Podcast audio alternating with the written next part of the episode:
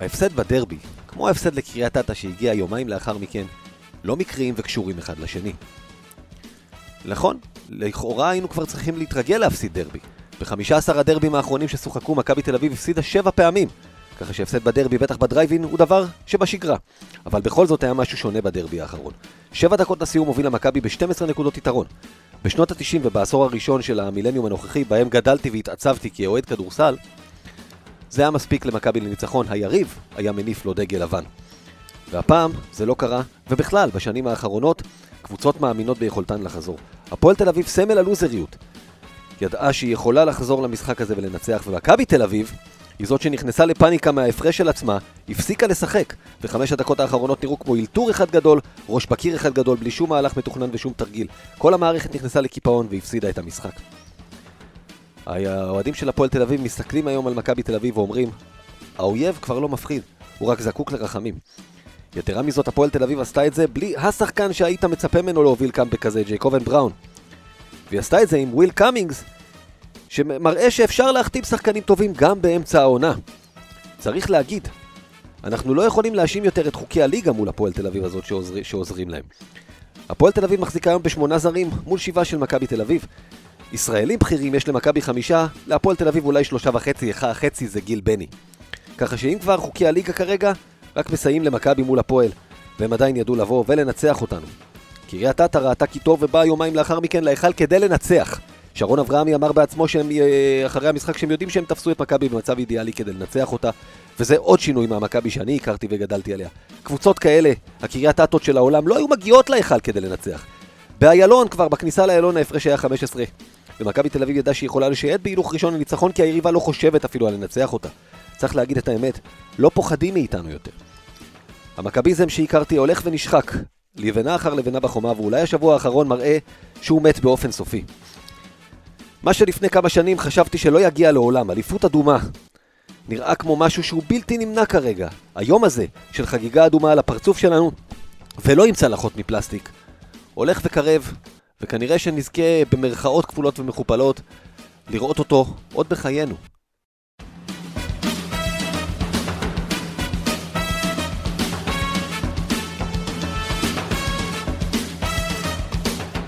אהלן חברים, ברוכים הבאים לעוד פרק של מכבי פוד.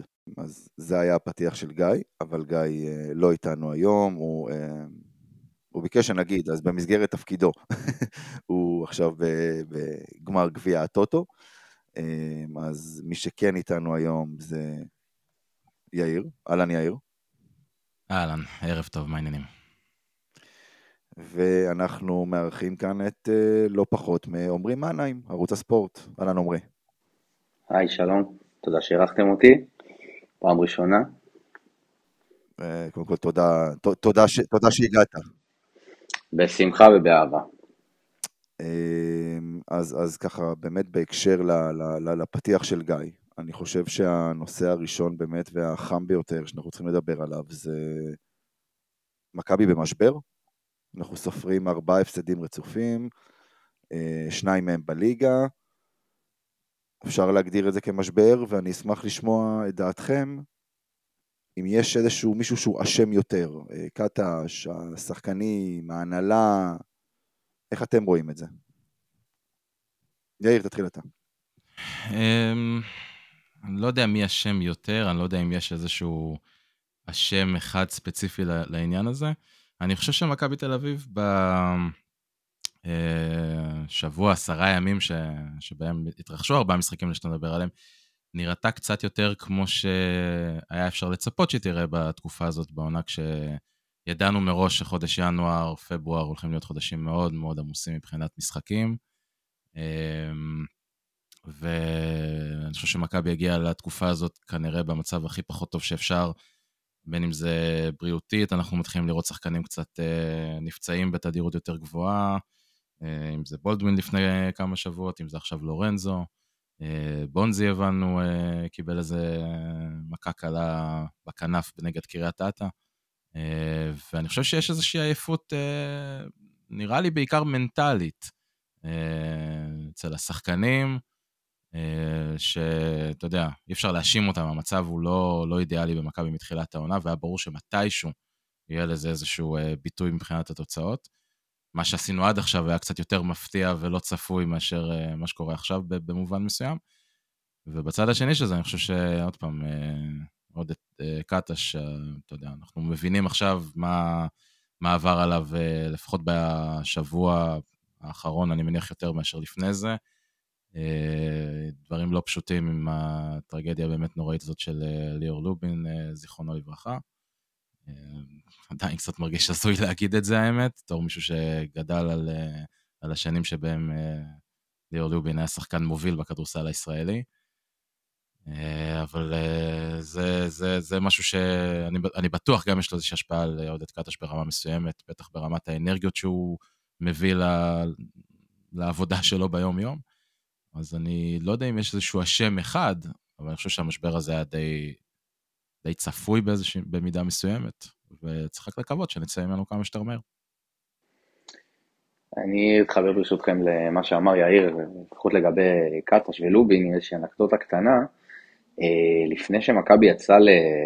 נגד מי הם? נגד אה, אולימפיאקוס, משחק חוץ הקודם, הם הראו ביום רביעי, ועודד הלך. לבית של ליאור לובין בעצם להיפרד ממנו. כלומר, כי זה היה ברור שזה עניין של ימים, אה, אז עודד הלך לשם, כי הוא, הוא אמר, אוקיי, אני טס עכשיו ליוון, אני אהיה שם עד יום, יומיים שלושה, ויכול להיות שאני לא, לא, לא, לא אראה אותו, ובוודאי שזה השפיע על קטש, כי ליאור היה לא רק החבר הכי טוב שלו, אני יכול להגיד לכם שבעונה הקודמת, לצורך העניין, כשמכבי תל אביב בנתה את הסגל, ליאור לובין כבר היה חתום בבאר שבע, כן, אם הוא לא היה חתום בבאר שבע, סביר מאוד להניח שהוא היה אה, ממונה להיות עוזר המאמן, אתם זוכרים את הסאגה סביב עוזר המאמן, שמי יבוא, מי לא יבוא, ואז ברוקל הגיע אחרי, ממש אחרי כשכבר כל הסגל היה מוכתם. אז ליאור ממש היה, לא אגיד שהיה שותף, אבל היה, עודד התייעץ איתו ודיבר איתו, הקשר ביניהם אה, היה באמת חזק, ומי שראה, אני בטוח שראיתם את ההספד של עודד בהלוויה של אה, ליאור לובין, ובאמת היה, אה, באמת נשבר הלב, גם לא לראות את עודד, גם מזה שבן אדם כל כך צעיר, הולך לעולמו בגיל 46. במשחק נגד קריית אתא ראו ממש את, את, את השקיות האלה מתחת לעיניים של עודד, שכאילו הבן אדם בכה כנראה את נשמתו שם, לא רק בהספד עצמו. כן, כן, כן, כן. עודד, הסיפור הזה כן השפיע עליו, וזה על אחת כמה וכמה אתה רואה, כי קטש הוא לא מסוג האנשים ש... בוא נגיד, אפשר לראות מה מתחולל בתוכם, הוא לא בדיוק אדם שמחצין רגשות. אה, אוהדי מכבי תל אביב הרבה פעמים רואים את הדבר הזה לשלילה, כשהוא כזה, אתה יודע, עומד עם אה, ידיים משולבות ו... ובזמן שמסביבו הכל בוער, אבל, אבל זה קטש, ואז על אחת כמה וכמה לראות אותו אה, בסיטואציה הזאת עם אחרי מה שקרה לליאור, זה משהו עבר עליו ועובר עליו ויעבור עליו, זה לגבי זה. עכשיו לשאלתך, אם מכבי תל אביב במשבר, התשובה היא חד משמעית כן, אה, והמשבר הזה הוא לא רק מקצועי, אה, לפחות לפי מה שאני קולט מכל האנשים שנמצאים מסביב, אה, יש משהו לא טוב, יש vibe לא טוב במכבי תל אביב כרגע, וזה לא רק בגלל ההפסדים, זה גם איך אתה מפסיד, וזה למי אתה מפסיד, וזה כל מה שקרה. נכון שהוא נפטר, אבל המשהו הזה, משהו שיש בתוך קבוצה, בין הנהלה לצוות מקצועי לשחקנים, נסדק עם כל הסיפור הזה של הקיצוץ, ואת התוצאות של הדבר הזה אנחנו רואים היום. אני לא אומר שעכשיו יש איזשהם אנשים הולכים מכות בחדר ההלבשה, אבל זה חדר הלבשה שהיה מאוד מאוחד, הוא עדיין, הוא לא עכשיו מפורק לגמרי, אבל הוא לא כמו שהוא היה במשבר הקודם של מכבי תל אביב, שהיה בכלל בעונה שעברה, שזה מה שהחזיק אותה. מכבי תל אביב, אני לא יודע איך תצא מהמשבר הזה, ויכול להיות שאנחנו, מי שמקשיב לפרק הזה אחרי פנת עינייקוס, מכבי נתנה לה בכלל 25 הפרש, והכל יישמע לנו כמו דיבורים בעלמא וקשקושים אה, שלא ברור איך נאמרו בכלל, אבל נכון לנקודת הזמן הזו, מכבי תל אביב באחת הנקודות היותר קשות, יותר בעייתיות שלה. האם יש מישהו אחד שאשם יותר מאחרים? אני לא יודע, אבל לדעתי זה משהו ברמה, ברמה הכי גבוהה, לא קטש, לא שחקנים, אלא יותר כיוון של הנהלה. אמ, ודיבר גיא על, על הפועל תל אביב. והזכיר את וויל קאמינגס, הוא לא הזכיר את דז וולס, אבל אנחנו רואים כשבהפועל תל אביב יש צורך מקצועי בשני שחקנים תוך כדי מלחמה, כשהקבוצה בבלגרד ו yada yada yada yada, והפועל תל אביב מביאה את אותם שני שחקנים, גם הפועל ירושלים מביאה. והמצב הוא אותו מצב.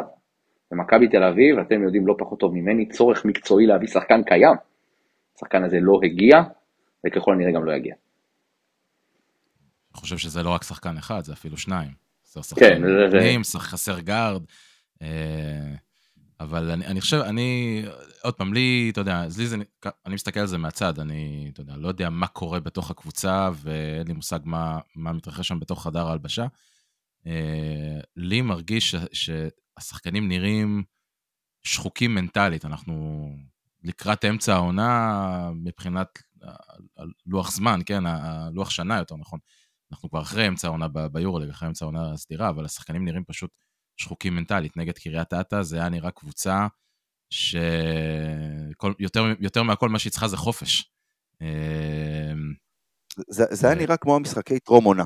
זה פשוט היה, מכבי נראתה כאילו במשחק טרום עונה, כאילו הם מתרגלים לא היה אנרגיות. לא, כאילו זה... כן, לא, לא היה אנרגיות. שמע, אתה מסתכל על, אה, על קריית אתא, אמ, האחוזים שלהם לשניים, ואתה מסתכל על הסגל שהיה שם, הטיילת שהייתה שם, וכמה בקלות שחקנים הגיעו לתוך הצבע והטבעת של מכבי תל אביב.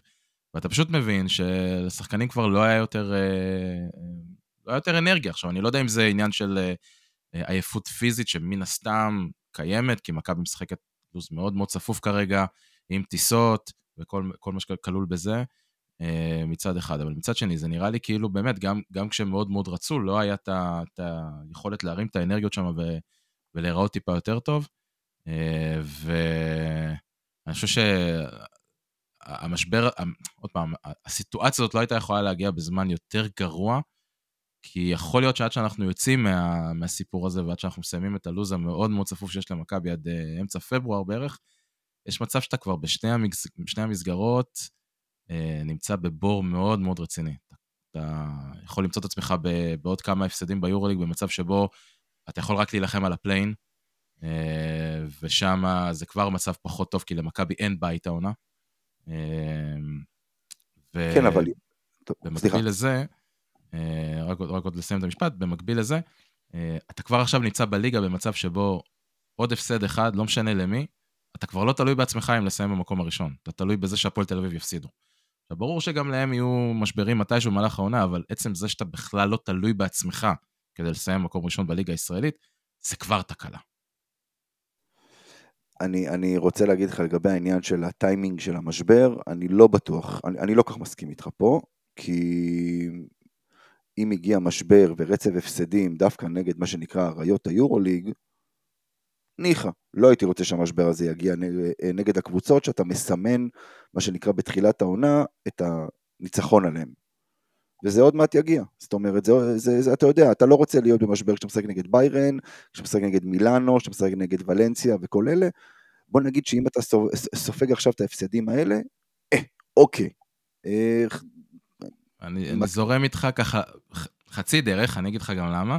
א', אם אתה בסוג של משבר נגד הקבוצות האלה, אה, אני חושב שקצת יותר קל לגרד נגדם ניצחונות ביכולת פחות טובה.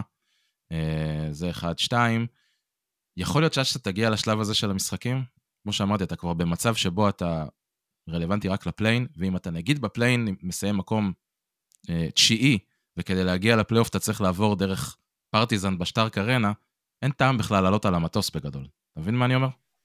יכול להיות, יכול להיות, אבל שוב, אנחנו לא באמת יכולים לדעת מה יהיה, ואנחנו לא יכולים, ואל תשכח שאנחנו עוד מעט נכנסים פה לפגרה של כמה עמרי? שלושה שבועות מהיורוליג? מה, מהחלון נבחרות, כן. אה, אתה יודע כמה משחקי ליגה תקעו לך שם. לא, למה? זה בעלת נבחרת. עד אז, עד אז, אבל יש אה, באמת הרבה משחקים, וכמו שאמר יאיר, זה החלק הקשה של הלו"ז. ועכשיו פנתנאיקוס, עברת את אולימפיאקוס ופרטיזן בלגרד בחוץ. ריאל בחוץ, אני מצטער, ריאל בחוץ. כן, זה בסקוניה. ריאל בחוץ זה המשחק הכי קל העונה. כן, כן אתה יודע מה, אתה צודק.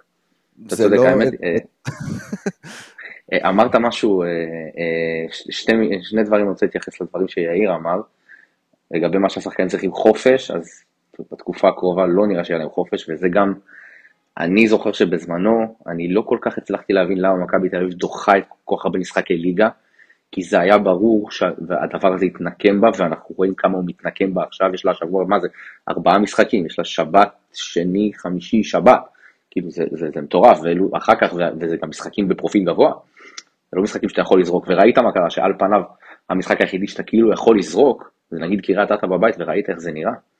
אז זה לא באמת במצב שהקבוצה יכולה לזרוק. ואמרת את העניין של הטיסות, וזה עוד אה, משהו קטן שמתחבר לתמונה הגדולה.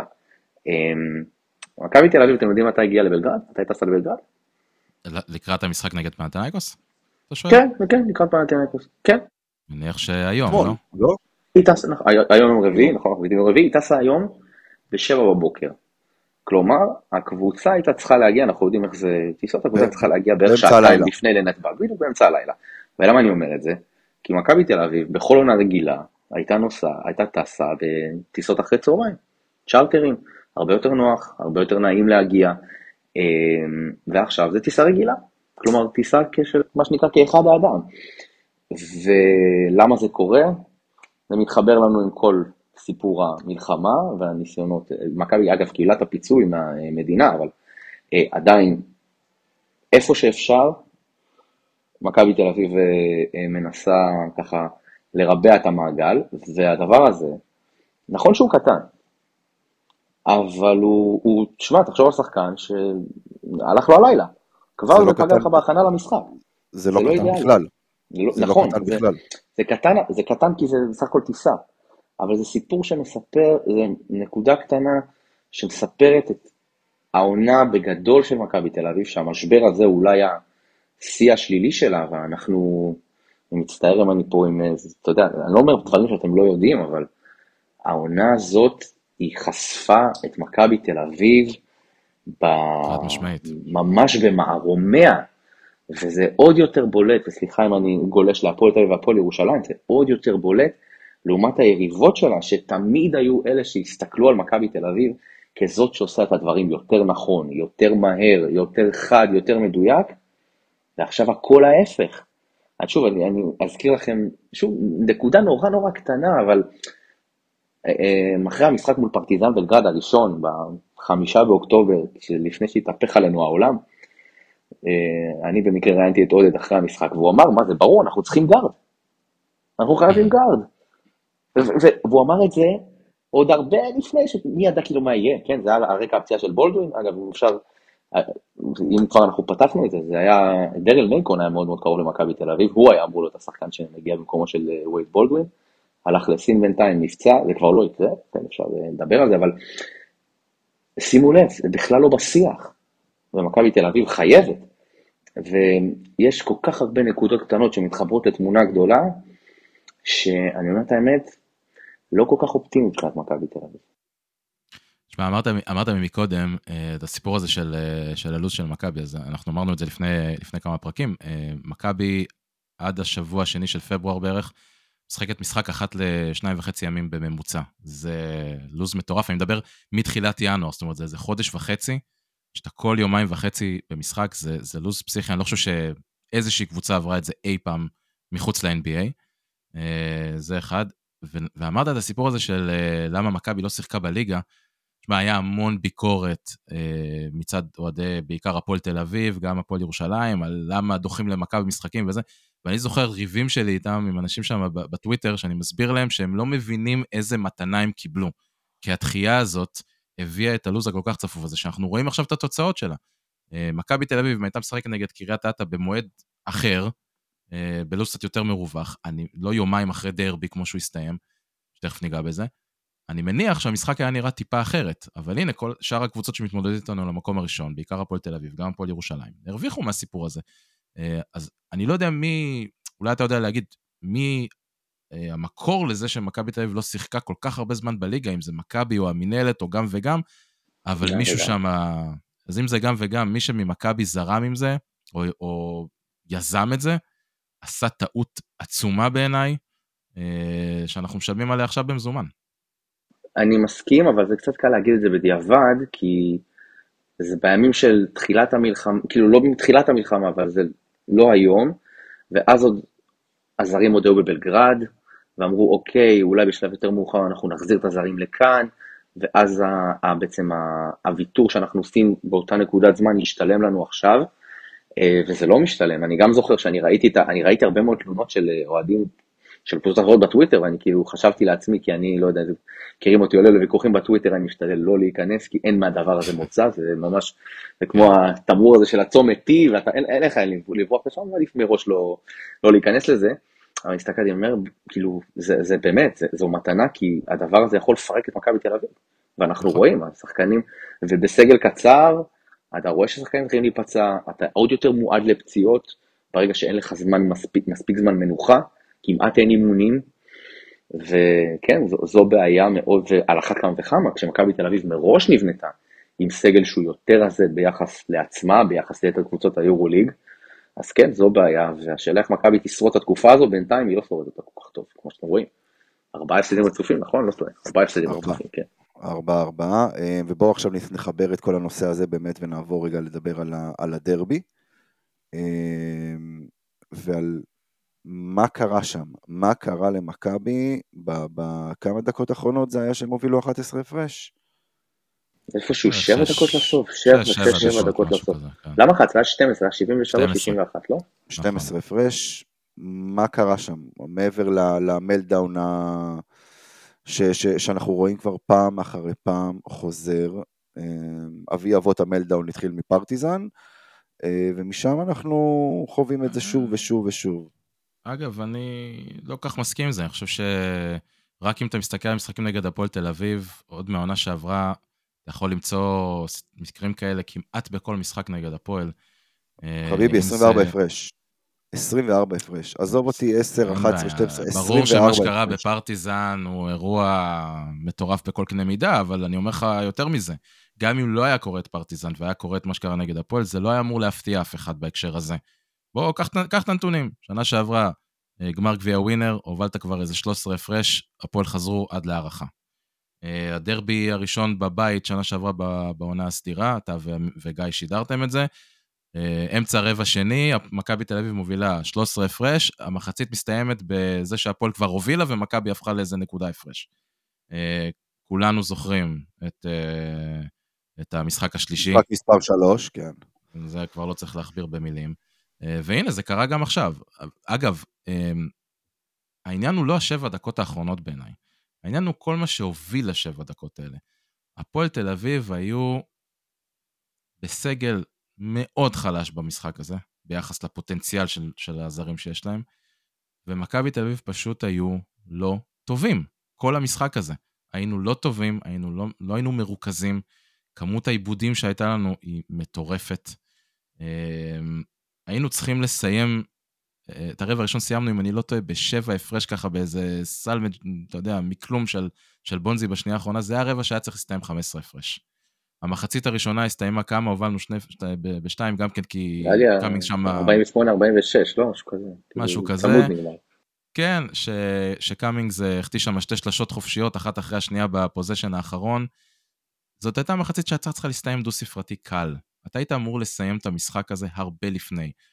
אה, ועצם זה שאתה הגעת לשבע דקות אחרונות כשאתה רק ב-12 הפרש, ואני אומר רק, למרות שבוא, להוביל 12 הפרש בחוץ נגד הפועל אמור להספיק לך, אני חושב שזה הטעות המקורית בעיניי. ואז בסוף מה שקרה שם, זה היה עוד פעם התאיידות שלמה מהשחקנים ועד uh, המאמן, שעוד פעם, קשה לבוא אליו בטענות uh, ממה שקרה יום למחרת, שאני מניח שהוא הבין שמגיע, כן? אז אה, לא יודע. לגבי זה, אגב, אמרת, אמרת משהו עכשיו, ואתה יודע, אני, אני, זה משהו שאני חושב שצריך לבוא ולהגיד. אה, מה שנקרא, נפתח רגע סוגריים, אה, כמו פודקאסט מה... ממקום העבודה שלך, עמרי, אה, נפתח שנייה אחת סוגריים. מה, מה, אני לא, לא הבנתי את הרפרנס. אה, מ... and roll. Speak and roll, כן. ג'ובה והלפרין, אהובנו. בדיוק. כן, כן. אמ, אז, אז נפתח סוגריים ונגיד שכל האוהדים שהיום קוראים לקטש ללכת, להנהלה לפטר, חבר'ה, תורידו הילוך, זה לא הזמן, אלה לא הימים. אה, אמ, עם כל מה שעודד עובר היום, אני לא חושב שזה נכון אה, אפילו להגיד ולעשות את הדברים האלה, סגור סוגריים. אפשר רגע להשלים את הסוגריים האלה, אמיר, ברשותך? בוודאי. אמ, אתה יודע מה, כל הקריאות לפטר את קטש בעיניי זו הזיה מוחלטת, מי ש... מי שרוצה לפטר את קטש זה או שהוא באמת, סלחו לי, פשוט אמוציונלי מדי, ופשוט זוכר, ה-recency bias מדבר, כי מה שקטש עשה בחצי העונה הראשונה הוא יוצא דופן בגלל כל הבעיות שבו, למכבי אין יד אליהו. גם מכבי של 19-20 בלי יד אליהו עם יאניס, לא עושה את המאזן שהיא עשתה, אוקיי? ועוד משהו, נניח, אתה יודע מה, נניח שאני זורם ומכבי תל אביב צריכה לפטר את קטש, נניח. להביא שחקן אין, אז מה עכשיו, תפטר את קטש, תציין לו פיצויים עד סוף העונה, ותביא מאמן, איזה מאמן תביא? איזה מאמן? מי? מטיטודיס תביא? את מי? את מי תביא? אה, אה, אתה מוכן להביא מי? לא, לא, יאיר, אה, יאיר, לא הבנת עדיין מה אני רוצה להגיד? אה, אני לא הבנתי. כמובן. ועוד יותר, אתם יודעים מה, ואם אני רגע יורד יותר לפרטים, כשעודד קטש אימן את הפועל ירושלים והוא עזב בנסיבות אחרות אז לפנטינאיקוס, אתם זוכרים מה קרה כשהגיע אדומייטיס? זו הייתה קטסטרופה מארץ הקטסטרופות. לקבל קבוצה שעודד קטש הטמיע בה את שיטת המשחק המאוד מאוד ספציפית שלו, ומאמן אחר שלא שוחה בתוך השיטה הזאת, זאת תהיה התרסקות מטורפת. ככה שלא משנה איך אתה מסתכל על זה, להיפרד מעודד קטש בשלב הזה, זאת תהיה טעות מכל זווית שאתה לא מסתכל על זה, עם כל הביקורת שיש על ניהולי המשחק שלו, ואני מבין כדורסל כמוכם כנראה פחות טוב, אבל בעיניים, בעיניים של אוהד, אתה רואה שמשהו, שמשהו לא, מסח, לא מתחבר. יש סיבה למלדאונים האלה, ועדיין זה כנראה הפתרון הכי גרוע בשלב הזה.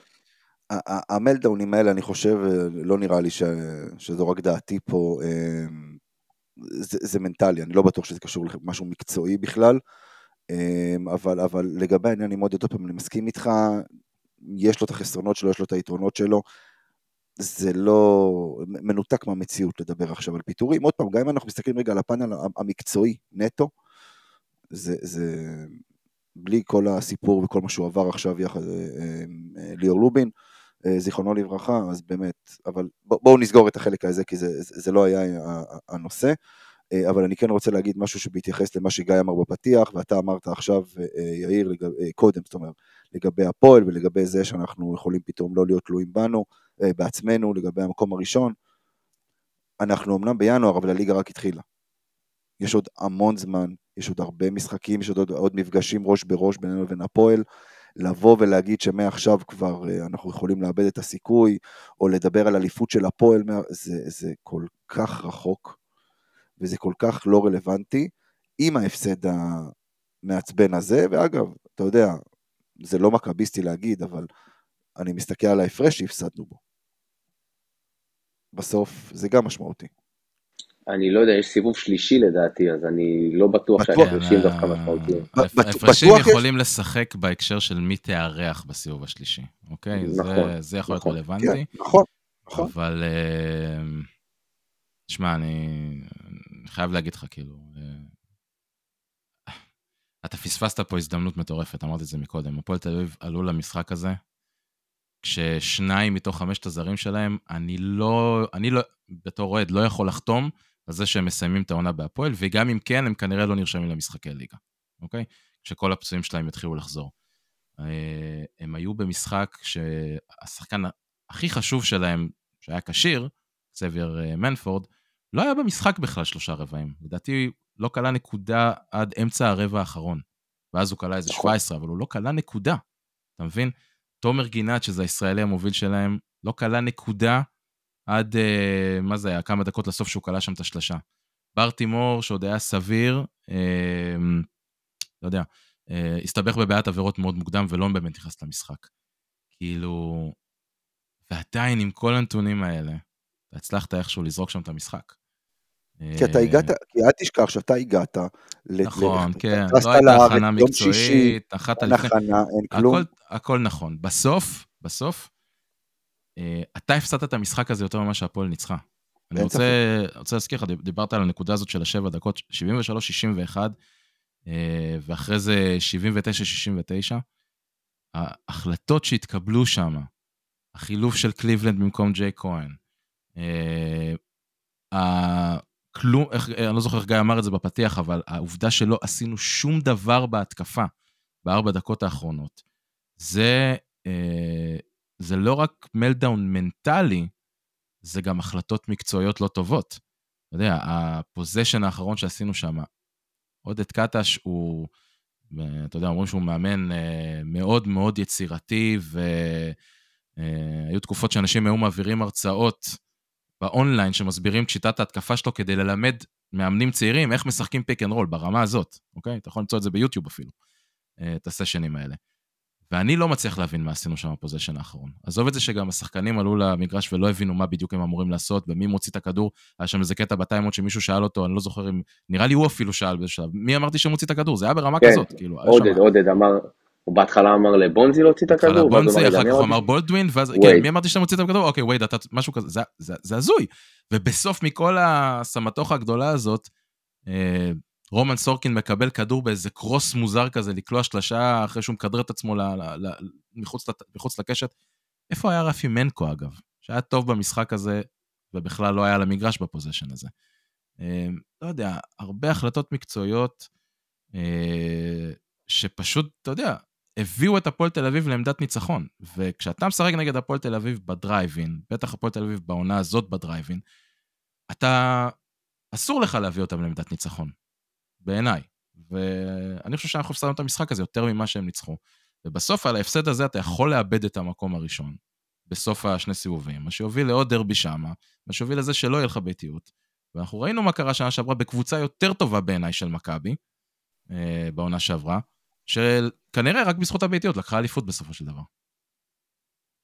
אני, אני אוסיף למה שאתה אומר, לא, לא על הניתוח המקצועי, באמת אין לי דבר וחצי דבר, אבל אה, מתוקף מה שאני עושה, אני נראה לי הייתי, לא יודע, אה, ב-90 ומשהו אחוז מהטיימאוטים של מכבי תל אביב בשנה וחצי האחרונות, של הקבוצה הספציפית הזאת.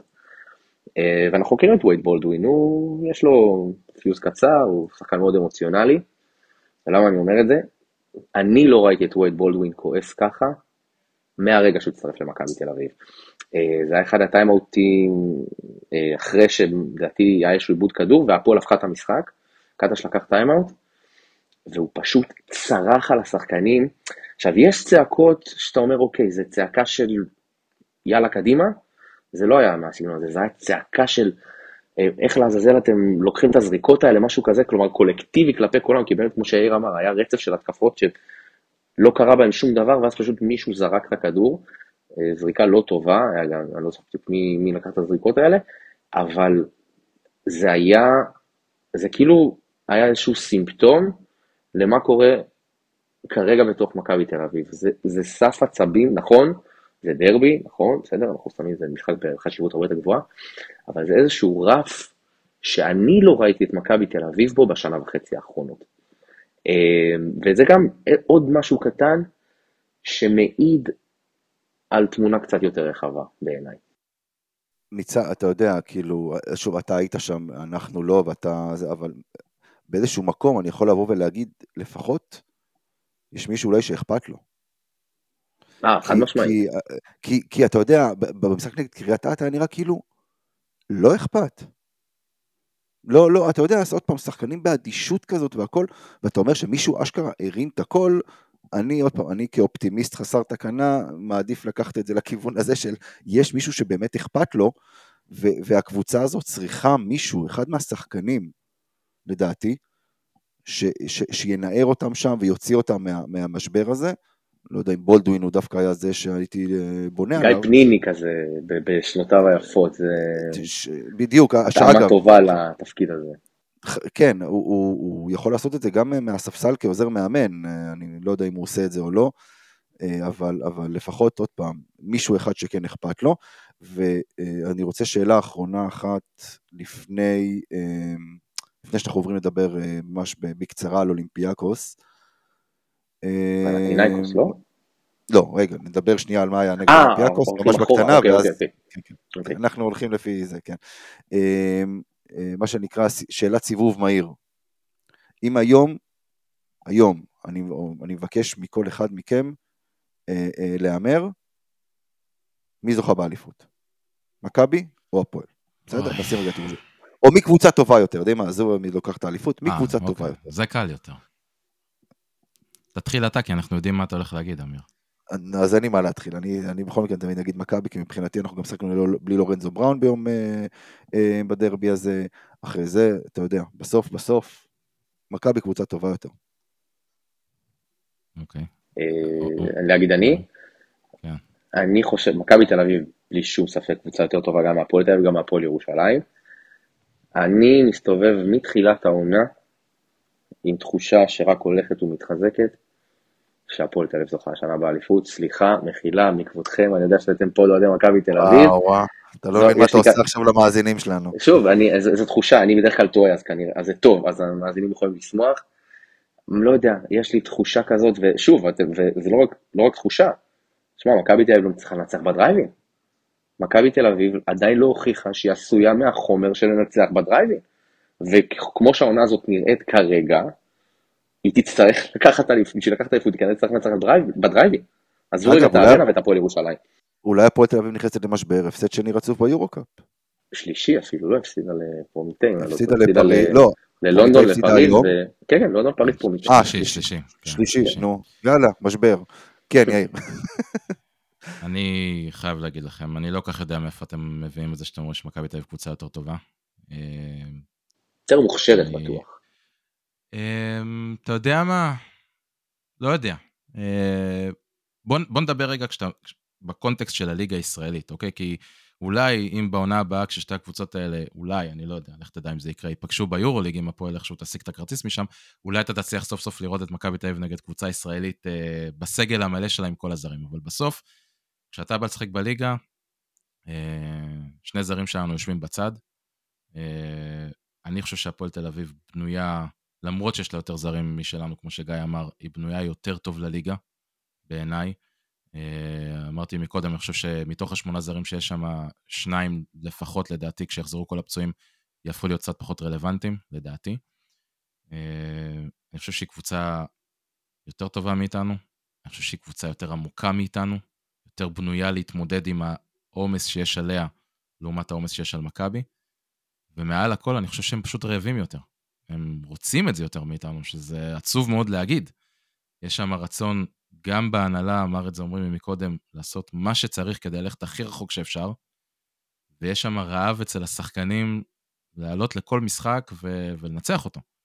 אה, היה לי, הייתה לי, היה לי אמרה לפני המון המון שנים בטוויטר, שאני אומר אותה להרבה אנשים, אני חושב שבכדורסל הישראלי, בכלל, בכדורסל בכלל, כולם הם בסופו של דבר מכביסטים. במובן הזה שהם רוצים לעשות הכל כדי לנצח. כולם. יכולים לספר לי סיפורים על ה... יש בנו אהבה, ואנחנו כאלה, זה הכל בולשיט. הכדורסלן הישראלי. הכדורסלן הישראלי, הכל בולשיט, אוקיי? הכל בולשיט. בסוף, כולם פה רוצים לנצח, ורואים את זה בהחלטות של המינהלת לאורך השנים, שהקבוצות מובילות את זה. כולם פה רוצים בסופו של דבר לנצח, חלק רק באים ואומרים, אני מכביסט, ואומרים את זה בגאווה, אנחנו, אחרים קצת יותר נמצאים בארון, ויש כאלה שגם, uh, אתה יודע, אה, יוצאים משם וגם קוראים לאחרים קציצי לאחרונה. אה, אבל רק אני, אני רק אוסיף, אוסיף עליך, אני חושב שהפועל תל אביב כבר לא בארון. היא אומרת את זה כבר עם ועדה. בדיוק, הם מתחילים לצאת, זה מה שאני אומר, הם מתחילים לצאת, לצאת מהפוזיציה הזאת של אנחנו, אתה יודע, הקבוצה שתקדם את השחקן הישראלי, או אצלנו יהיו אה, ישראלים על המגרש. בוא, לפני שנתיים, אם אני לא טועה, תקן אותי אם זה, זה יותר משנתיים, הם, הייתה שם החלטת, אה, בזמנו הנהלה, כי ההנהלה הייתה אוהדים, שאין יותר מארבע זרים בסגל. הם נמצאים על פי שתיים מזה היום, אוקיי? וזה נטו נעשה נכון. כדי לזכות בתואר.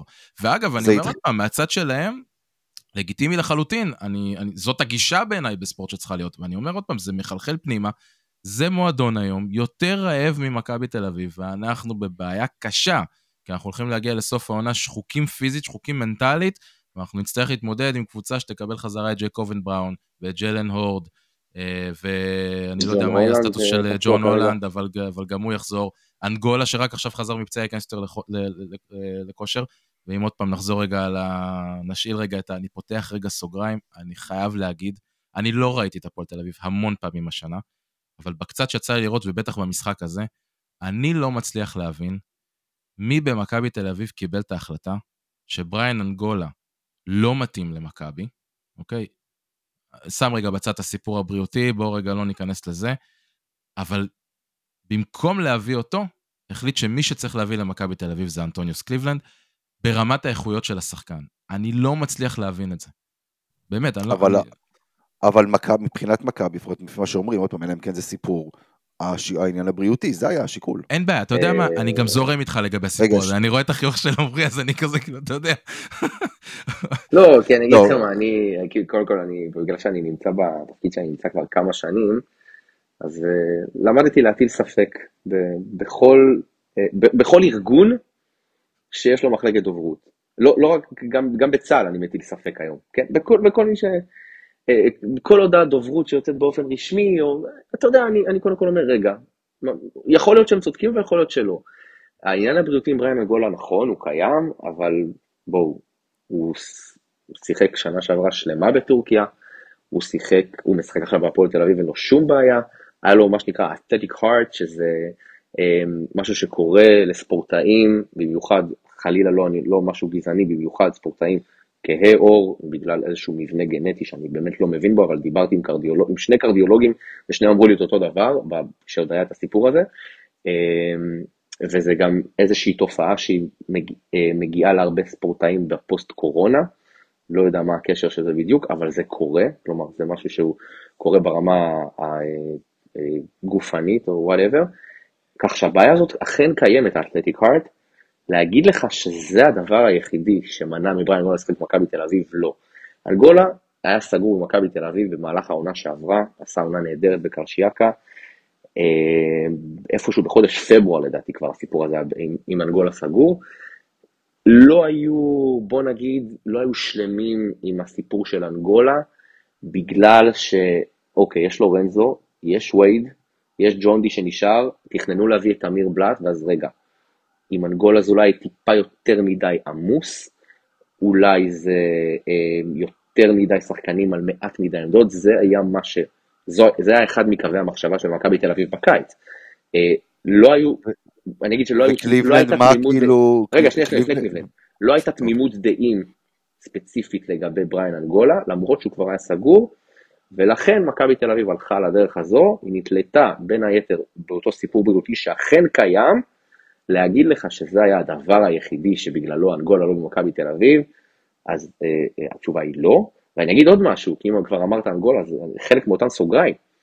אתם יודעים מי השחקן שעודד קטש מאוד מאוד רצה בקיץ הזה, ושלדעתי היה מתאים מאוד, בטח יותר מקליבלנד, זה קריס ג'ונסון. כן. שזה יושב בול על השחקן שעומד בפינה, השחקן הזה שדיברתם על ההוא שבא ומהספסל ובא איתו, מביא איזושהי תשוקה שנגד קריית אתא לא ראינו בכלל ממנה. אז הוא גם היה שחקן שבמכבי תל אביב לא הייתה תמימות דעים לגביו, הייתה הצעה על השולחן, הוא כבר סיכם במכבי תל אביב קריס ג'ונסון. זה נפל מאותה סיבה של אנגולה, כאילו, חוץ מהקטע הבריאותי, שלא הייתה הסכמה מלאה בין הצוות המקצועי לצוות הניהולי, נדבר בעיקר שדרת עודד קטש, אבי אבן, אה, אה, מחלקת scout, הנהלה וכו' וכו' וכו', ולכן הלכו לכיוונים אחרים. אבל זה, עוד פעם, זה, זה בדיוק ה... הכישלון פה בסיפור הזה, כי אתה אומר, בקיץ חשבו שזה יהיה עמוס מדי על, על העמדות, אבל רואים גם, גם בגלל הפציעות שהיו, ובוא, וייד בולדווין שנה שעברה נפצע פעמיים, לורנזו בראון שנה שעברה נפצע, אני לא זוכר אם זה פעם או פעמיים, אבל גם כן נפצע. וכל אחד מהם פספס איזה, במצטבר, חודש של משחקים. ואתה רואה גם השנה, כש, כשאחד מהם לא נמצא, אתה רואה את החיסרון של uh, עוד גארד שיכול ליצור לעצמו, לאחרים, בסגל הזה. Uh, זה צעק עוד מהקיץ. Uh, אנחנו ישבנו כאן, כשניתחנו את, הסגל שמכבי בנתה בקיץ. הדבר הראשון שאני לפחות אמרתי, וגם אמיר, זה שאין פה מחליף, ל, וגם גיא אמר את זה, אין פה מחליף לווייד בולדווין, אין פה מחליף לשחקן יוצר נוסף, שיאפשר לו לרדת בדקות, שיאפשר לו, גם אתה יודע, גם אם הוא נפצע, אז יהיה מישהו במקומו. אז אני, ובסוף הביאו שחקן... אותך, סליחה שאני קוטע אותך, רצ- מכבי תל אביב הבינה את זה בשלב מאוד מוקדם של העונה, וכמו שאמרתי, דריאל מייקון כבר היה עניינים סופיים אבל זה- לסגור איתו, ואז התחילה המלחמה. למה, למה לא הביאו אותו עוד לפני? זה מה שאני שואל. היה אפשר לראות את זה ברגע ש. שאתה מסתכל על הסגל. הרי בסוף אנטוניוס קליבלנד, אה, הוא כנראה לא שחקן שעודד קטש מאמין בו כשחקן יוצר. ואני חושב, אני מניח שהיה אפשר להבין את זה כבר די, די מההתחלה. אני לא חושב שהיה צריך להגיע אחרי המחזור הראשון ביורולי כדי, אה, כדי למצוא לזה פתרון, שבסוף עוד פעם, עם כל מה שקרה, לא, לא יצא לדרך. אז, אה, אז זה לפחות הסוגריים לגבי הסיפור הזה. אבל נחזור רגע לעניין של, של הפועל תל אביב. בקצרה יאיר, כי אנחנו צריכים אה, להתקדם. כן, כן, אז אני, אז אני רק אסגור, אני אומר עוד פעם, אה, יש פה בעיה, נראה שהם באמת, באמת פשוט רוצים את זה יותר מאיתנו, אה, ופשוט יותר טובים מאיתנו השנה, וזה עצוב מאוד לה, להגיד את זה. אני, אני, אני רק אגיד, לא יודע, כשאתה דיברת קודם על רעבים ורוצים וזה, זה, רץ, רץ לי בראש רוקי שלוש, עם קלאבר לנג. כן. משהו, אני רק כן, אתה מקווה יודע שאתה- מה, כן, זה reference לא אתה רע. יודע, כן. כן, נכון, אני מקווה שלא נצטרך אה, להפסיד את האליפות כדי להרוויח אותה שוב. אבל טוב, בואו, אני עכשיו ממש ממש ממש בקצרה, אה, משפט, אחד, על, אולימפ, על המשחק נגד אולימפיאקוס. אה, עמרי, אני דווקא אשמח כן להתחיל ממך בתור, כאילו, מבחינתך, כמו שאתה רואה את זה מהצד, עוד פעם, כמי שבתוך זה והכל, זה היה נראה כל כך, זה היה קל כמו שזה היה נראה? במשפט אחד, זה- היה חסר סיכוי בלי לורנזו בראון. פשוט ככה, זה מקום שמכבי תמיד מפסידה בו, אחת כמה וכמה בלי לורנזו, זה משפט אחד. יאיר? מש, אה, כן, אני, אני אדבר רק על נקודה אחת במשחק הזה, יש המון מה לדבר עליו, אבל לא ניכנס לזה, אין לנו יותר מדי זמן. אה, אתה זוכר, כשלפני הפרק, לפני המשחק נגד אולימפיאקוס בפרק שהקלטנו, אמרת, אמיר, בהרבה מאוד פרמטרים התקפיים, מכבי תל אביב עולה על אולימפיאקוס, היא קולעת הכי, הכי מעט ביורוליג, שאלת אם זה קשור לקצב משחק, אמרתי לך שכן, אני חושב שהמשחק הזה אה, הבליט את הבעייתיות בטקטיקה שבה מכבי תל אביב מנסה לשחק השנה. ואנחנו רואים את זה שהקונספט של מכבי השנה זה לשחק כמה שיותר פוזיישנים, להגיע לכמה שיותר הזדמנויות קליעה, על חשבון יעילות, ודיברתי על זה כמה פעמים כאן. אה, ויש לדבר הזה איזשהו אה, תקרת זכוכית מסוימת שאתה נתקל בקבוצה שהיא באמת קבוצה יעילה וחזקה. ואולימפיאקוס קולעת הכי מעט כי משחקת הכי מעט, גם כשאתה מנסה להעלות את הקצב משחק והבאת אותם יותר קרוב לקצב משחק שלך, זאת התוצאה. בסוף זאת קבוצה עם, אה, עם רייטינג הגנתי טוב, עם net rating חמישי הכי גבוה ביורוליג, ו, וזה התוצאה, שאתה פשוט לא מצליח לעשות נגדם יותר מדי בהתקפה, ואתה לא מצליח לעצור אותם בהגנה, ואתה פשוט לא, לא מתקרב אפילו לנצח אותם. אה, אז אה, מה אני רוצה להגיד בכל הסיפור הזה? אה, זו, זה לא הזמן לדבר על זה, אבל אני חושב שכשנגיע לסוף העונה, בהנחה שאף אחד בהנהלה לא ישתגע ויחליט שעודד קטש לא נשאר עד סוף העונה, אה, אני חושב שיהיה לנו סמפל סייז מספיק גדול כדי להתחיל לדבר על תקרת הזכוכית שיש למכבי תל אביב עם הצורת משחק הזה של, של עודד קטש. ובהינתן המגבלות של מכבי, האם זה משהו שאפשר לעשות יותר או פחות?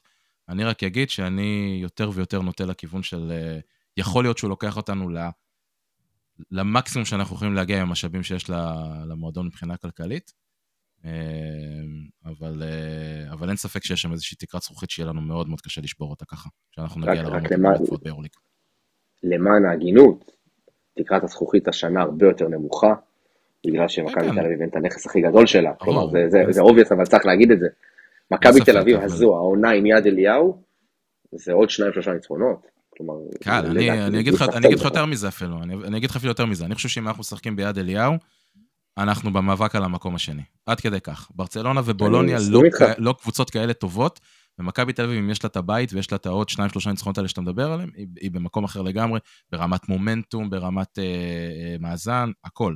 אבל בסוף, איך שלא תהפוך את זה, כשאתה מגיע לשחק נגד אה, קבוצות במצ'אפ ישיר, וזה מה שאתה פוגש בפלייאוף, זה מה שאתה פוגש בפיינל פור אם אתה מגיע לשם, אני חושב שיש שם איזושהי תקרת זכוכית מסוימת שהכדורסל הזה כנראה לא יכול לעבור אותה. אלא אם כן אתה מגדיל את התקציב ומביא שחקנים הרבה יותר טובים, מה שאני לא חושב שהוא הוא באמת אפשרי במכבי.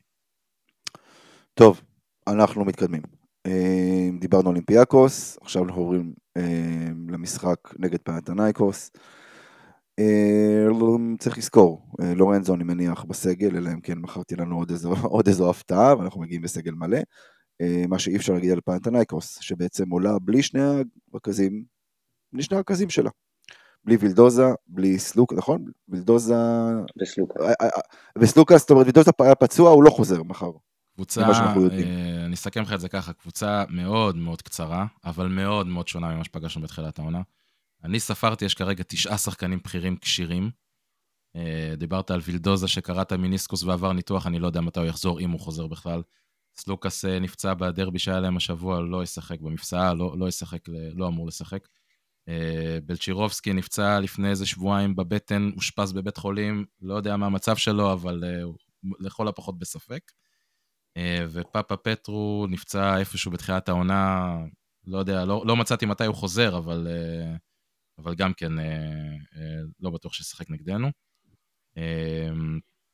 אבל תראה את הקטע המדהים לגבי הקבוצה הזאת. התחילה את העונה, שווילדוזה וסלוקאס זה שני הגארדים המובילים שלה. בין אם הם שניהם עולים ביחד בחמישייה, או אחד מגבה את השני, זה היה שני הגארדים שעליהם בנו את הקבוצה. ו...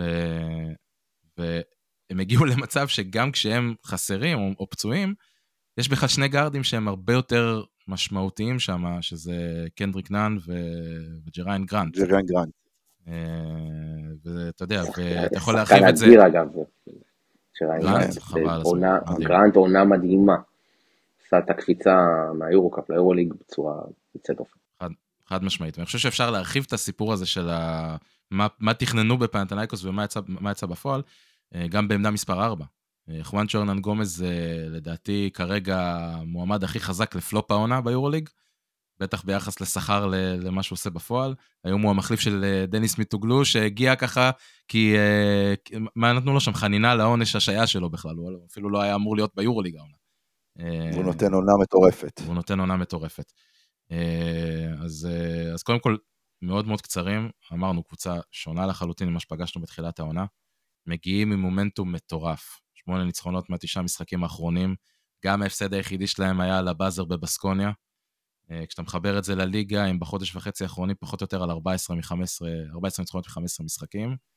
ניצחו את אה, אולימפיאקוס, צריך להזכיר. ניצחו עכשיו את אולימפיאקוס בדרבי. אה, ואתה יודע, כשקבוצות עם מומנטומים הפוכים נפגשים, אז אתה יודע, זה בדרך כלל הולך או לצד אחד או לצד השני. אז או שאנחנו חוטפים פה בראש, או שאנחנו עושים פה איזה ניצחון הירואי סטייל, איך אמרת, רוקי שלוש שם בסוף הסרט, ואולי יוצאים מהמשבר, בוא, בוא נראה. עמרי. כן. אני, אני מתחבר מאוד למה שיאיר אמר לגבי המומנטומים, זה איכשהו זה משהו כזה, אי אפשר להסביר אותו. כלומר, זה, זה תמיד איכשהו קורה למכבי עם הכוכב האדום, שתמיד באה במשבר ומכבי מוציאה אותה מהמשבר שלה. אז אה, אה, מרגיש לי שדווקא בגלל שפנטינקוס כל כך טובה, ומכבי תל אביב באמת באה על הגחון, אה, אז, אז מכבי תל אביב מרגיש לי שהולכת לנצח את המשחק הזה, אני לא יודע איך, אבל זו התחושה שלי.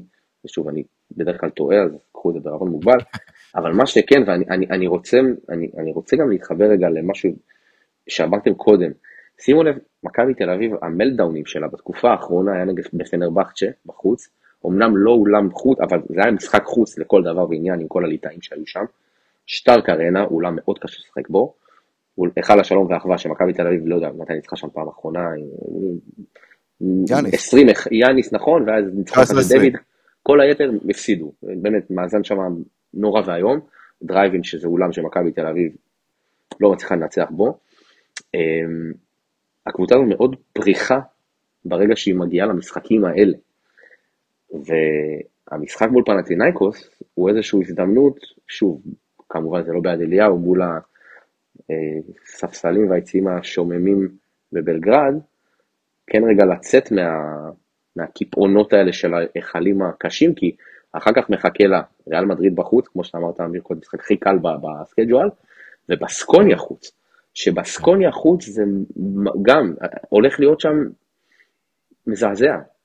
הולך להיות שם מזעזע, אני לא רואה את מכבי תל אביב מתחילת, כאילו הלוואי, אני מקווה שכן, בשבילם, אבל מכבי תל אביב לא הראתה לנו עד עכשיו שהיא מסוגלת לתפקד ב, ב, באירועים האלה. אז פנטינאיקוס זה סוג של משחק ממש make or break מבחינת מכבי תל אביב בעיניי, ויש פה איזשהו sense of urgency, שאני מקווה שיגרום למכבי תל אביב לנצח, כי אם היא מפסידה גם את המשחק הזה, זה כבר אה, מבוא לחמישה הפסדים רצוף ביורוליג. זה לא קרה מאז, לדעתי העונה של יאני, שהיה לו שמונה, לא? לפני שהוא פוטר. השווה את השיא. כן. השווה את לא, השיא לשמונה. שבר אותו לדעתי, לא? לא, לא, לא, הוא השווה את השיא. לא.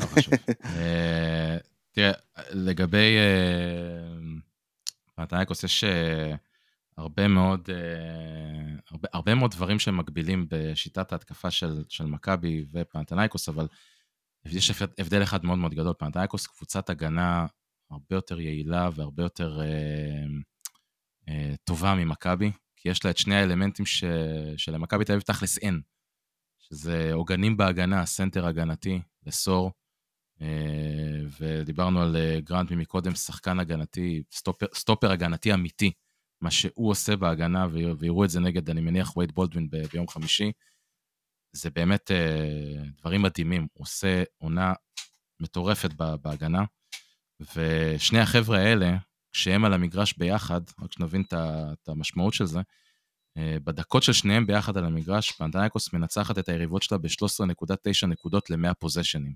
לעומת מינוס 3.7 בדקות שהם שניהם לא על המגרש.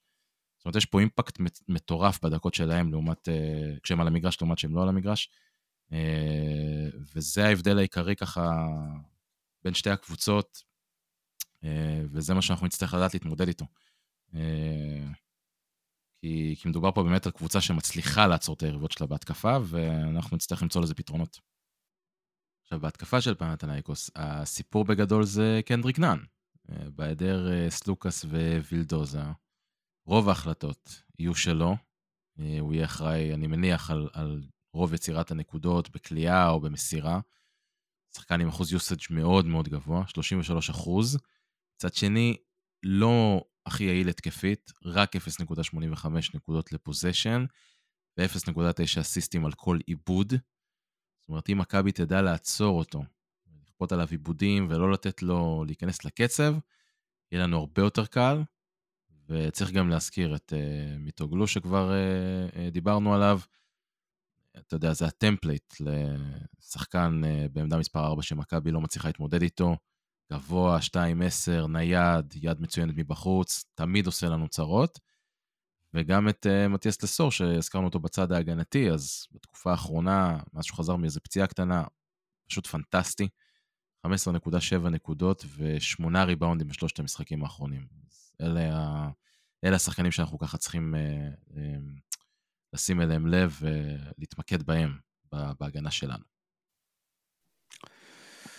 אוקיי, טוב, אז זה על, על פנתנייקוס. אה, עמרי, אמרת ככה ששמעת אותנו מדי פעם, אז אתה יודע שאנחנו, יש לנו חלק של הימורים בסוף. כן. כל פרק. אז uh, יאיר, תן לנו קודם כל עדכון uh, לגבי ההימורים של המאזינים שלנו. אוקיי, okay, אז uh, עדכון זריז על המאזינים שלנו. אז יש לנו שוויון בצמרת בין uh, איתי תלם ושמעון uh, בסה עם 60% כל אחד מהם.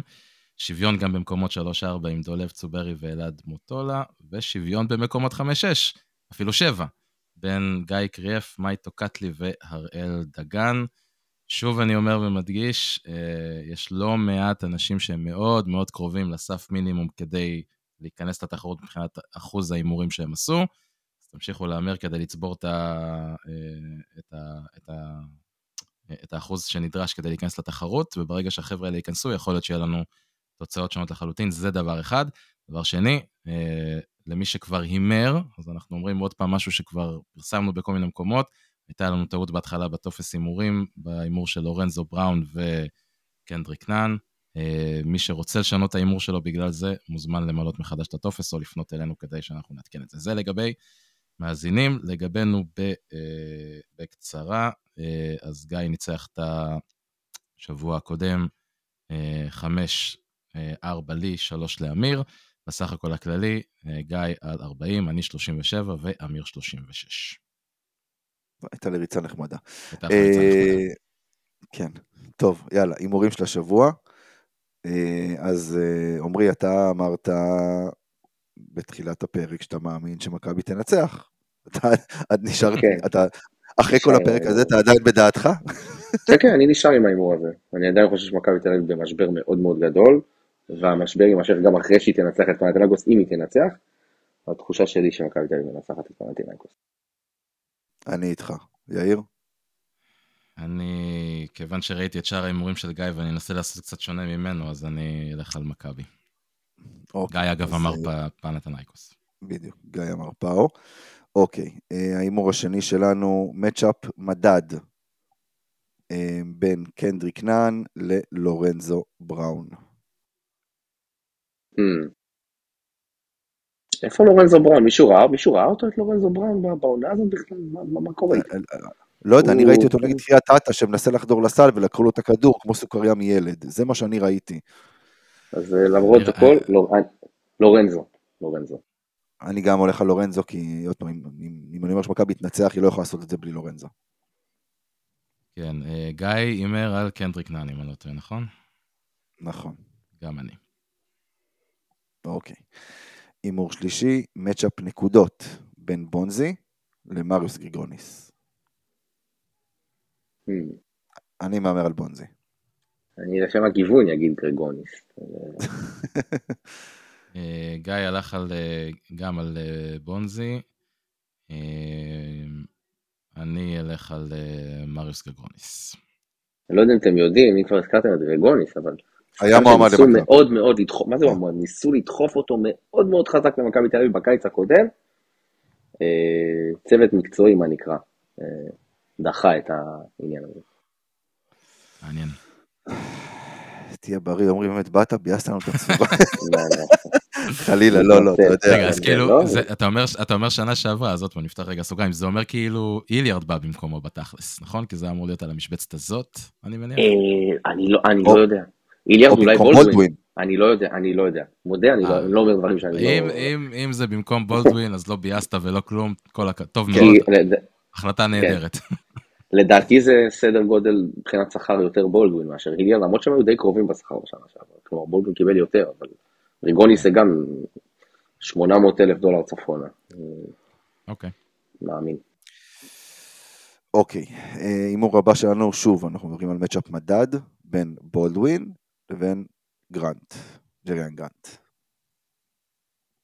חייב בולדווין. להגיד בולדווין, בולדווין, מכבי חייבת אותו. אה, בולדווין, כן. בולדווין. כן, גם, גם- גם, גיא אומר בולדווין, גם אני אגיד, ג'ריאן גרנט, עם כל מה שהוא נושא, זה לא הרבה דברים שמתבטאים בנקודות מדד יותר מדי, אז כן.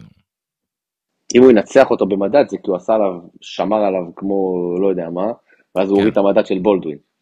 כן. אז זה אה, זה העניין. אוקיי, והימור אחרון, under over 34.5 אחוזים לשלוש למכבי במשחק. under. under, under, under. אני מהמר על over. שוב, מכבי לא תנצח אם היא לא, אם היא לא תשיג את, ה- את האחוזים האלה. אה, כמה ניצחונות יש. לנו? כמה ניצחונות יש לנו השנה? 12? 12? לא? 12? 12 10 אמרת. 12 משחקים, כן. אני אלך לבדוק אחרי זה, אבל אני די בטוח שבלא מעט מהניצחונות האלה השגנו את זה עם פחות מ-34.5 אחוז. השאלה נגד מי? השאלה. נגד מי? בטח שזה חשוב. נגד אה, אלבה, אוקיי. ברלין, אה, וילרבן וכאלה, זה, אתה יכול לנצח בלי. אה, נגד אלבה, אני חושב. שהפצצנו מבחוץ, נדמה לי, אם אני לא טועה. לא משנה, חשוב. באופן עקרוני. טוב, עקרוני. בכל מקרה, אנדר גם אצלי. אוקיי, גם, גיא הימר על אנדר. טוב, אז אנחנו אה, קודם כל כאן מסיימים את, הפרק הזה. אה, כמו בכל פרק בשלושה חודשים האחרונים, אנחנו נאחל קודם כל אה, שכל השבויים וכל הנעדרים יחזרו הביתה. החלמה מהירה לכל הפצועים. כמובן השתתפות בצער כל, כל המשפחות של החללים ושל ההרוגים. היינו אמורים להקליט אתמול, ובגלל מה שקרה אתמול, אתמול יום שלישי, החלטנו שאנחנו דוחים את ההקלטה ביום. אה, אז זה באמת הדבר הכי חשוב. עמרי מנהיים, ערוץ הספורט, תודה רבה לך. תודה. רבה, מצטרף לכל המילים המילים שלך פה בסוף. תודה שהזמנתם אותי, היה בהחלט כיף. יאיר זרצקי, תודה רבה. תודה רבה לכם, בשורות טובות לכולם. ואתם כמובן יכולים למצוא אותנו באתר מכבי פוד, באינסטגרם, בטוויטר, אה, קהילת הוואטסאפ שלנו, עמוד הפייסבוק שלנו, וגם אה, קבוצת האוהדים של מכבי תל אביב בפייסבוק. תודה רבה למי שהאזין, ויאללה מכבי.